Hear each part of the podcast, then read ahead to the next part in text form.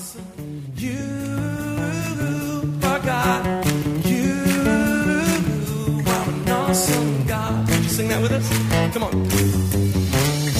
pray that as you listen to this message, you will be challenged and encouraged through God's Word. Here at Heartsease Family Life Church, it has always been our desire to see people's lives totally impacted and changed. His Word promises to accomplish that. For more information in regards to our church, you can call us at 225 274 1607 or visit us on the web at www.hflc.us. We look forward to hearing from you. Be blessed now as you listen to God's Word.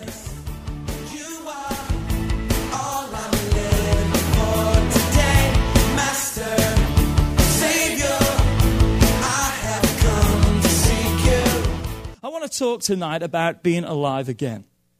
You know, so many times we can watch things that have played out for so long that we kind of look and go, okay, come on, let's move on. Okay, heard that, been there, done that. But I really believe what we are covering or the grounds that we are coming to is so vitally important that it's not time just to rush on. This is actually the seventh message. I can't believe that. The seventh message that we have been teaching and ministering on this subject. Now, for those of you who know, what I try to do is every message I try to preach it at it as itself. So, for those of you who have perhaps missed other times, it's not like you don't know what's happening. But I'm telling you right now, this is what needs to happen. Our relationship with God must be growing on a daily basis. I'm going to say that one more time. Our relationship with God must be growing on a daily basis. I love the song that Nooney and them were singing tonight. Let us fall more in love with you. Isn't that the anthem or should be the anthem of our lives? Turn with me again or watch on the screen to Romans chapter 12 and verse 11. Most of you should be able to quote this off by heart right now, but I want it to get into your heart because this is our testimony. Not lagging in diligence, fervent in spirit as I serve the Lord or serving the Lord. The NIV version says, never be lacking in zeal. Come on, we got to have some zeal in the house. We got to have some desire. We got to put some effort in the house. We got to have some enthusiasm again. No wonder people aren't getting saved. Look at yourself. If you've got the truth, if you've got life, come on, we've got to start living the life. We've got to start exemplifying the life, living that life, because the Bible says there's a treasure that's inside of us that is a treasure to the world. And if we hide it, if we put it under a bushel, if we're miserable, we're depressed, that's hiding the light, wouldn't you say? If we're miserable and depressed, the Bible says, how will they see? But when we shine forth, we don't only give light for ourselves, but we give light. Read it. Matthew 5 says to the whole room to the whole room. So we're never going to be lacking in zeal. We want desire. We want effort in our lives. We want enthusiasm. And I hear amen. Whoa, enthusiasm. But keep your spiritual fervor. Have a great warmth of feeling. How many have got something that you really love? And when someone starts talking about it, there's a warmth that comes up inside of you. I started talking to someone the other day about his car. He had a 69 something. He had a 69 something, 69 Camaro. The thing was absolutely beautiful. But can I tell you, when I started talking to him, he started getting excited about his car. He opened up the hood and he's showing he had an enthusiasm. Why? Because he loved that thing. You will be enthusiastic. You will have emotion. There'll be passion when there's fervor inside of you. What do we mean fervor? When there's great warmth of feeling, when there's intense emotion. I love God. And when people start talking about God, it excites me. When people like Hope stands up and starts speaking about giving, I get excited about stuff like that because I know the blessings of God. I know there's a passion inside of me that when I hear the truth of God, I was listening to a, a CD or actually my iPhone the other day coming to work and I was just playing a song. All I need is you, Lord. You, Lord. You, Lord. And I'm crying and I'm singing in the car driving down the street and people are looking at me probably thinking I'm an idiot. But you know what? I'm just full of zeal. I've just got a fervor and a desire that I want to serve God more. I want to serve God more. Why are we speaking on things like this? Because there's a relationship that wants to be alive inside of every one of us as we serve the Lord. In other words, our relationship, your relationship with God, must be growing. Anything that's alive grows. You should be heading in the right direction. We should be climbing up the scale, not stuck or finding ourselves creeping backwards. It's amazing we think that we can just creep back gently.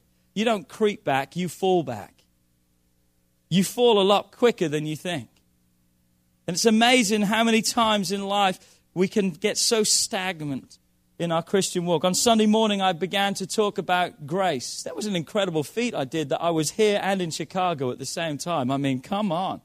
But we began to talk about grace. And tonight, I want to continue the thought of experiencing grace in our relationship with God. Let me give you this statement again. The only way we can have relationship with God is through grace. The only way you and I can have relationship with God is through grace. We don't deserve it. We don't meet the standards of it. Nothing you and I could ever do can accomplish it. But grace is what he did for us. Grace is what he did for us.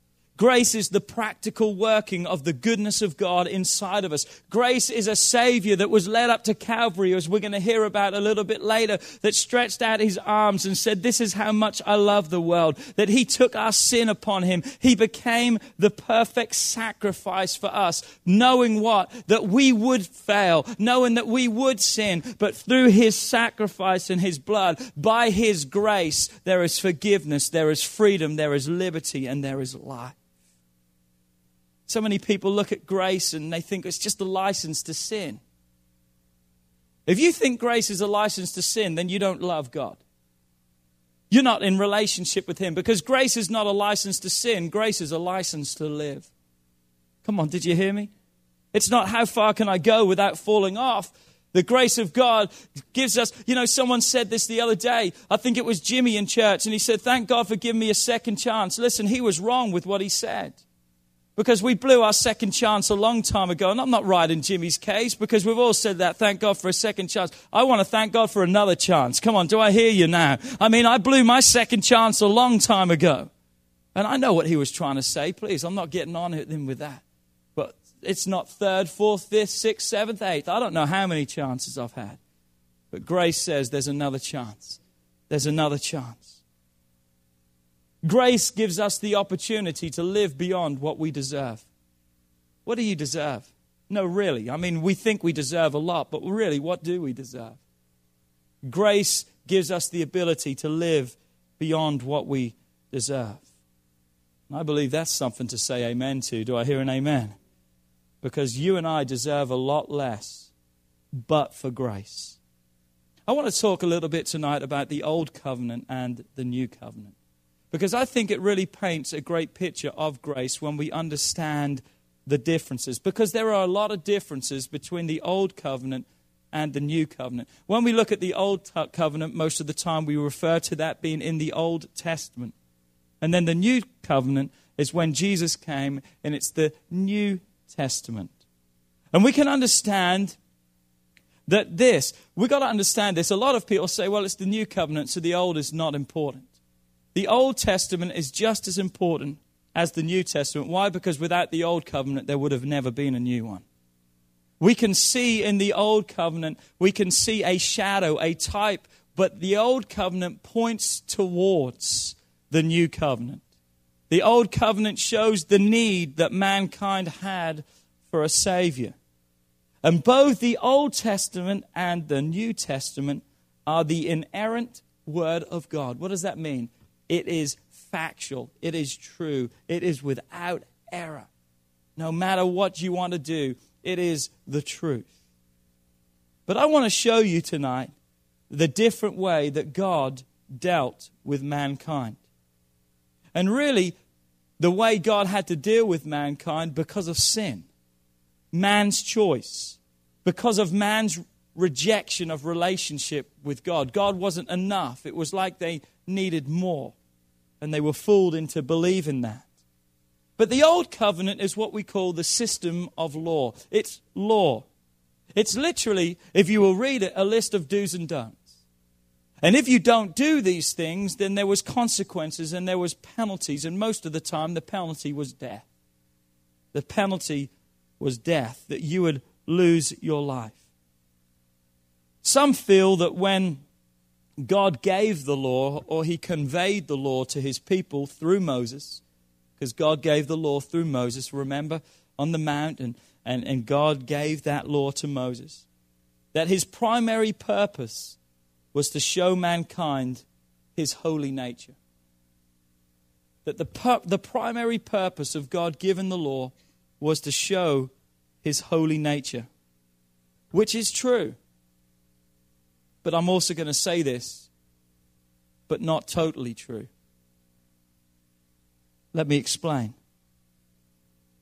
The law did not really show the true nature of God. Yes, he's holy, which means he's incapable of ever making a mistake. One of the meanings of holy. Yes, he's unable to put up with sin. In fact, the Bible says God cannot even look upon sin. That means he's righteous. He's holy, he's righteous. And he's also just. But the problem when we look at God as a holy, righteous, just God with the glasses of the law, the image that we'll see is a dictator. Someone who's up there trying to destroy life, trying to take life, make life miserable for those around. I think one of the greatest natures of God, or the greatest nature that God possesses, is the nature of love. Is love. In fact, Corinthian tells us that there'll be hope and, and these things, but the greatest of these is love. And it was hard to really see the love of God through the law. Now, please don't get me wrong. The law does show or reflect some of his attributes and characters. But God is infinitely more loving and holy than that which was depicted through the law. Yes, it showed his nature but yet almost in the wrong light. That people could have easily misunderstood and mistaken the fact of who really God was. And why is that? God never intended for that to be the case. But he had to inflict law. Notice the word inflict law because it was almost an affliction that was put upon mankind. He had to do that because of sin. And here's some of the reasons why God had to give the children of Israel the old covenant, the law. This is some of the reasons why. Number one, he had to keep them under guard. Look what it says in Galatians 2, verse 23. It says these words But before faith came, say with me, relationship. Before faith came, before the opportunity for us to have relationship, to trust in God, before that time, before faith came, we were kept under guard by the law. We were kept or confined for the faith which afterwards would be revealed. What was God doing? He was putting his people under guard that they would not self destruct and destroy themselves, that they would not be like many of the lawless societies of those days that lived with anarchy. There was no rule. They killed each other. They destroyed each other. Satan would have liked nothing greater than to destroy the people of God. He tried to do it in slavery, but what happened? God raised up someone who delivered them. God heard their cry. Look how many times throughout the entirety of the old covenant did Satan try to destroy them, but it was the law, a guard that God put around them that kept them through every time. Another reason why the law, the law was given was to reveal to mankind his fallen nature. What do you mean by that? God gave the law to prove a point to mankind. And that was this you can't do it on your own. You need a Savior. You need help. Come on, we can't do it on our own. Come on, I said we can't do it on our own. Nothing we could do or say in our own strength would ever earn our way to a satisfying relationship with Him. What does it say in Romans 3, verse 23? For all have sinned and fallen short. For all have sinned. You know what that word all means? That you're in there too that I'm in there too, that no one escapes, that all have sinned and fallen short of God's glory. And we've said this before, but we've got to say it again. It doesn't just mean just missing the mark. Like if you shoot at a target, you may just miss the bullseye, but at least you hit the target. Listen, when the Bible says you've fallen short, come on, you haven't even hit the target. You haven't even come close to the target. It was funny on Sunday we had a dunk the pastor. Don't you love that? The big dunk tank. Have you ever seen one of those dunk tanks and it had this big canopy with a big like disc in the middle and one person stood up there and threw the ball and didn't even hit the canopy. I mean, they just missed the whole thing. I mean, that was hilarious. I was like, come on. I mean, it's like missing a barn door or something. But isn't that the example or the picture of our lives? Think we're so good that we're going to hit the mark and we just blow it absolutely, completely. Another purpose that God gave the law was to show us that sin destroys people. And that sin has to be punished. It has to be dealt with. It cannot be left. It's like a cancer. It cannot be left because if it's left, the Bible tells us, I believe it is in James, when it grows it, it, and it's conceived and then it grows and it brings forth death. It's like a cancer. If God did not punish sin, that would make him morally inconsistent and no longer a just God. How many can agree with me tonight? Sin messed it up for us. Come on, sin messed it up for us. Sin still messes it up for us. It wasn't just eating an apple in disobedience to God. Sin has gone a lot further than just that. Sin, that which destroys life, could not be left unchecked, so God had to judge such sin. He had to give His law. And as a result of that judgment, there would be consequences. And as a result of those consequences, there was now a mark, a standard that man could never meet. So, really, when we look at the Old Covenant, here's the picture that we see a law that showed mankind he needs help. Showing us the need that we have. As much as we think we can, we cannot do it without his help. Without him, say with me, relationship. Without him, relationship. God longed to have relationship a relationship that was destroyed through sin. And that's the whole reason why we're talking about this. So we can discover a relationship with God that's never lacking in zest, never lacking in zeal, that has a fervency as we live for Him, that the intensity and the excitement will build. In order to have a lasting, secure relationship with a God, or with God and to escape eternal judgment for our sins, there had to be a solution. There had to be a solution to the law. There had to be a fulfillment to those things. And the blood of his crucified son became that. As God so loved the world that he gave the answer for the law, the fulfillment. He didn't do away with it and say it's no good. He fulfilled the law. He fulfilled the law a sacrifice, animal blood. It served as a covering. If you sinned, you brought a sacrifice and the priest would offer it up. But all it could do was just to cover your sin. But his blood did away with your sin. It wiped the slate clean. It removed the sin. Come on, the debt that we owe, that which was put down upon our name, He took that upon Him. He became our sin. Now, let me clarify that statement. He did not become sin in the fact of He died a sinner. He did not die a sinner. He died perfect. He did not go to hell and get saved. But when the Bible says he became our sin, it means he became and took the penalty for our sin, that which we deserved. He became it, yet still perfect before God.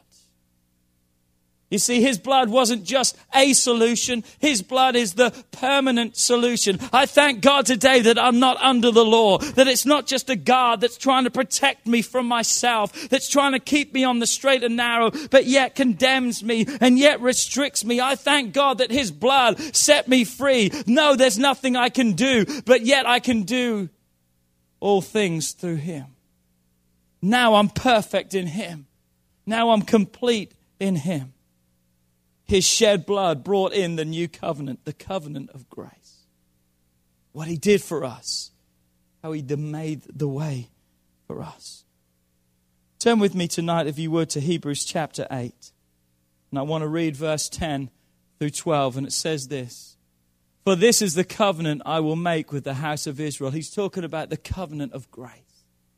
This is the covenant that I will make with the house of Israel after those days, says the Lord. I will put my laws in their minds and I will write them on their hearts. And I will be their God and they shall be my people. Look at the next verse. It says, None of them shall teach his neighbor and none of his brothers, saying, Know the Lord, for all shall know me, from the least of them to the greatest of them. Verse 12, and he says these words, For I will be merciful to their unrighteousness and to their sins and to to their lawless deeds, I will remember them no more.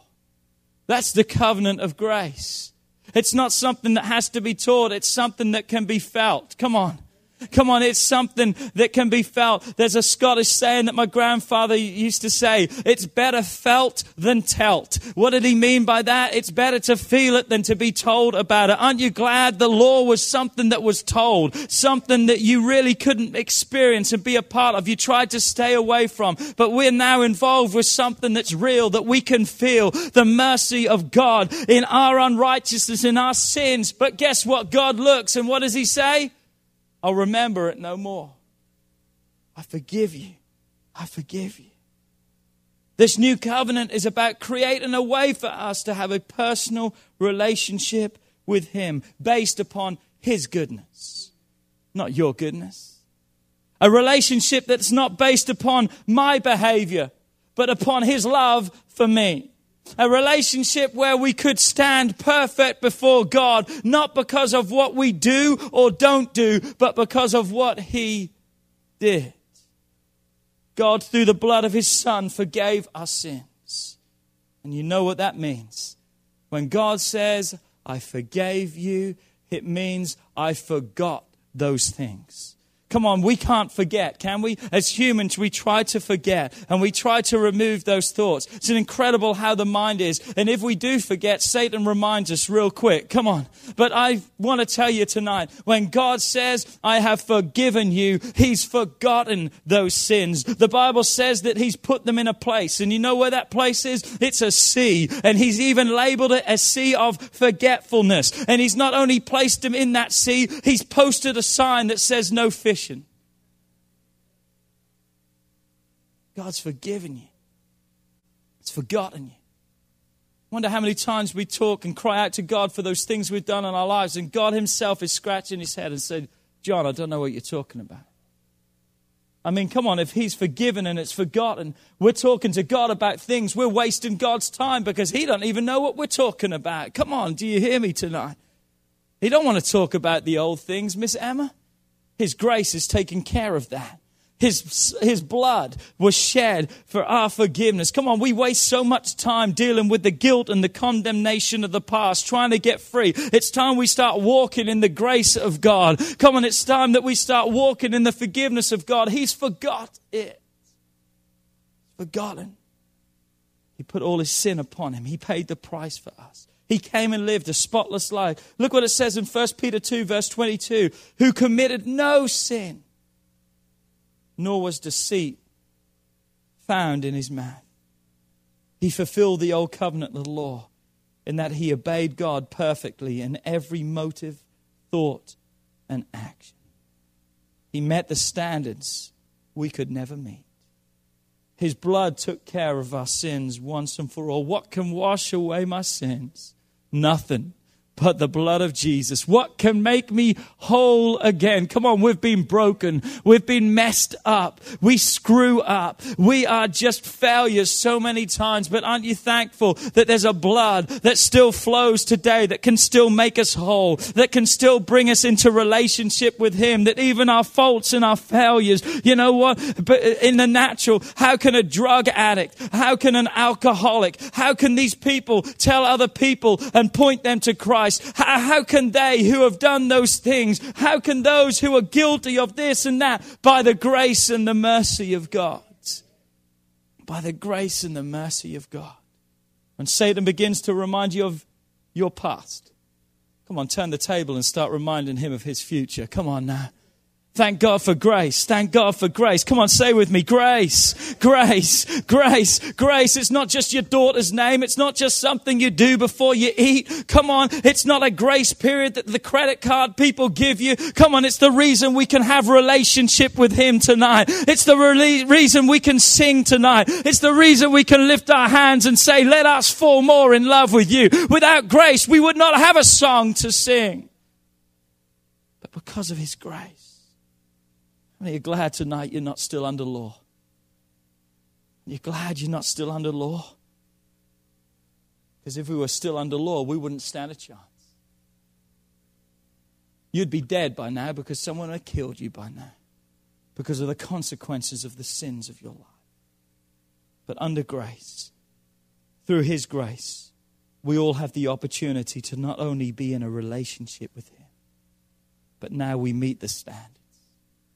Now we meet the mark.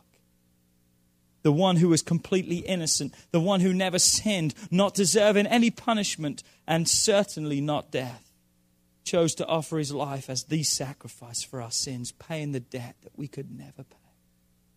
No matter how many times I hear that, it never gets old. Come on, I says it never gets old. What a savior. I said, what a savior. Come on, every day we should wake up and the first words out of our mouth should not be, oh, another day. The first words out of our mouth needs to be, thank you, Jesus, because we don't deserve another day. But for his grace.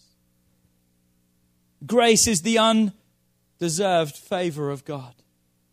Grace is God equipping you free of charge to be who he has called you to be. Grace is the understanding that everything we have in Christ is based entirely on the goodness of God and the love that He has for us. Begin to read it for yourself. Read Romans, read Hebrews, read Ephesians, and while you're at it, why not just continue and read it all? Do I hear an amen? Remember the two reasons we talked about on Sunday? What the, is two of our greatest enemies to our faith, to our relationship with God? Number one is the lack of understanding God's word, and the second one was condemnation. You know what that is? Our inability to grasp the fact of who we are in Christ. But how will we know who we are in Christ if we don't read it? If we don't live it, if we don't apply it to our lives, if we don't, we'll live in the condemnation of sin telling you, invest in God's word. Some people look and say, man, a Bible, that's a hundred bucks, that's a lot of money. You feel you think nothing today. In fact, you can hardly buy a pair of trainers today that's under a hundred bucks. Sneakers, as you all call them. Can't even buy stuff like that. We buy dresses, hopefully just the ladies. We buy dresses, we buy clothes, we buy gadgets and gadgets for our cars, exhaust systems, stereos, flat screen TVs, and our TV was working perfectly fine. But we need this because everyone else, we invest in everything else, but yet we don't invest. Go and buy yourself a good Bible. I said, buy yourself a great Bible. Here's one of the greatest Bibles I think that you could ever get. It's called the New Spirit Filled Life Bible, the Spirit Filled Life. It's an incredible Bible. It's one that I think is so great because it's got a lot of notes in it, that it's a good Bible for daily Bible study, but it's not overpowering, that it's so much notes that you almost don't read the Bible because you're filling yourself with so much stuff. Jimmy Swaggart has written a Bible that's incredible, too, explaining every verse. There are so many good Bibles out there. You need to get the Word of God inside of you. Invest in CDs, put it on in your car. You can now podcast. You can download to your iPhone or to your MP3 player the Bible. Listen to it at work. Get it inside of you. But let me close tonight. Our relationship with God and the power that comes with it will only be experienced if you believe and rest in the goodness of God. You know what I just said? You've got to have His grace in your life. You've got to live by His grace. Stop focusing on your faults and focus on His goodness. I remember as a kid, as much as I tried not to do wrong, when I focused on not doing wrong, I found myself doing wrong more than I should. Why? Because my focus was wrong. Instead of focusing on not trying to do wrong, I should have focused on doing right. Come on. You may say, well, it's the same thing. No, it's not. Try it sometime when your focus is in the wrong direction. Instead of focusing on your faults, start focusing on His goodness. Say with me, grace. That's grace. That's grace. And remember this the gospel means good news. It's the good news. You know what the good news of the gospel is tonight, Mr. Haas? That God is in love with you. And God really is that good. Oh, it's too good to be true. How can that be? No, listen, God's really in love with you, and it really is that good. In fact, it's even better than you could even imagine. That's grace. Grace. Grace. Undeserved favor. I'll be the first one to say thank God for His grace. Thank God for His grace. Come on, would you stand to your feet with me tonight?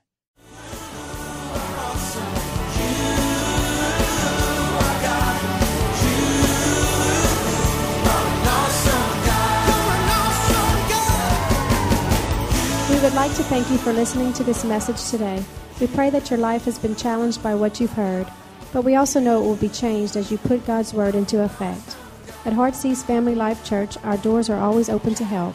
If you need any more information or just a friend to listen, we are here. Call us at 225 274 1607 or email us at pastorp at hflc.us. Remember, put God first in your life and everything you do will prosper. We look forward to seeing you soon. God bless.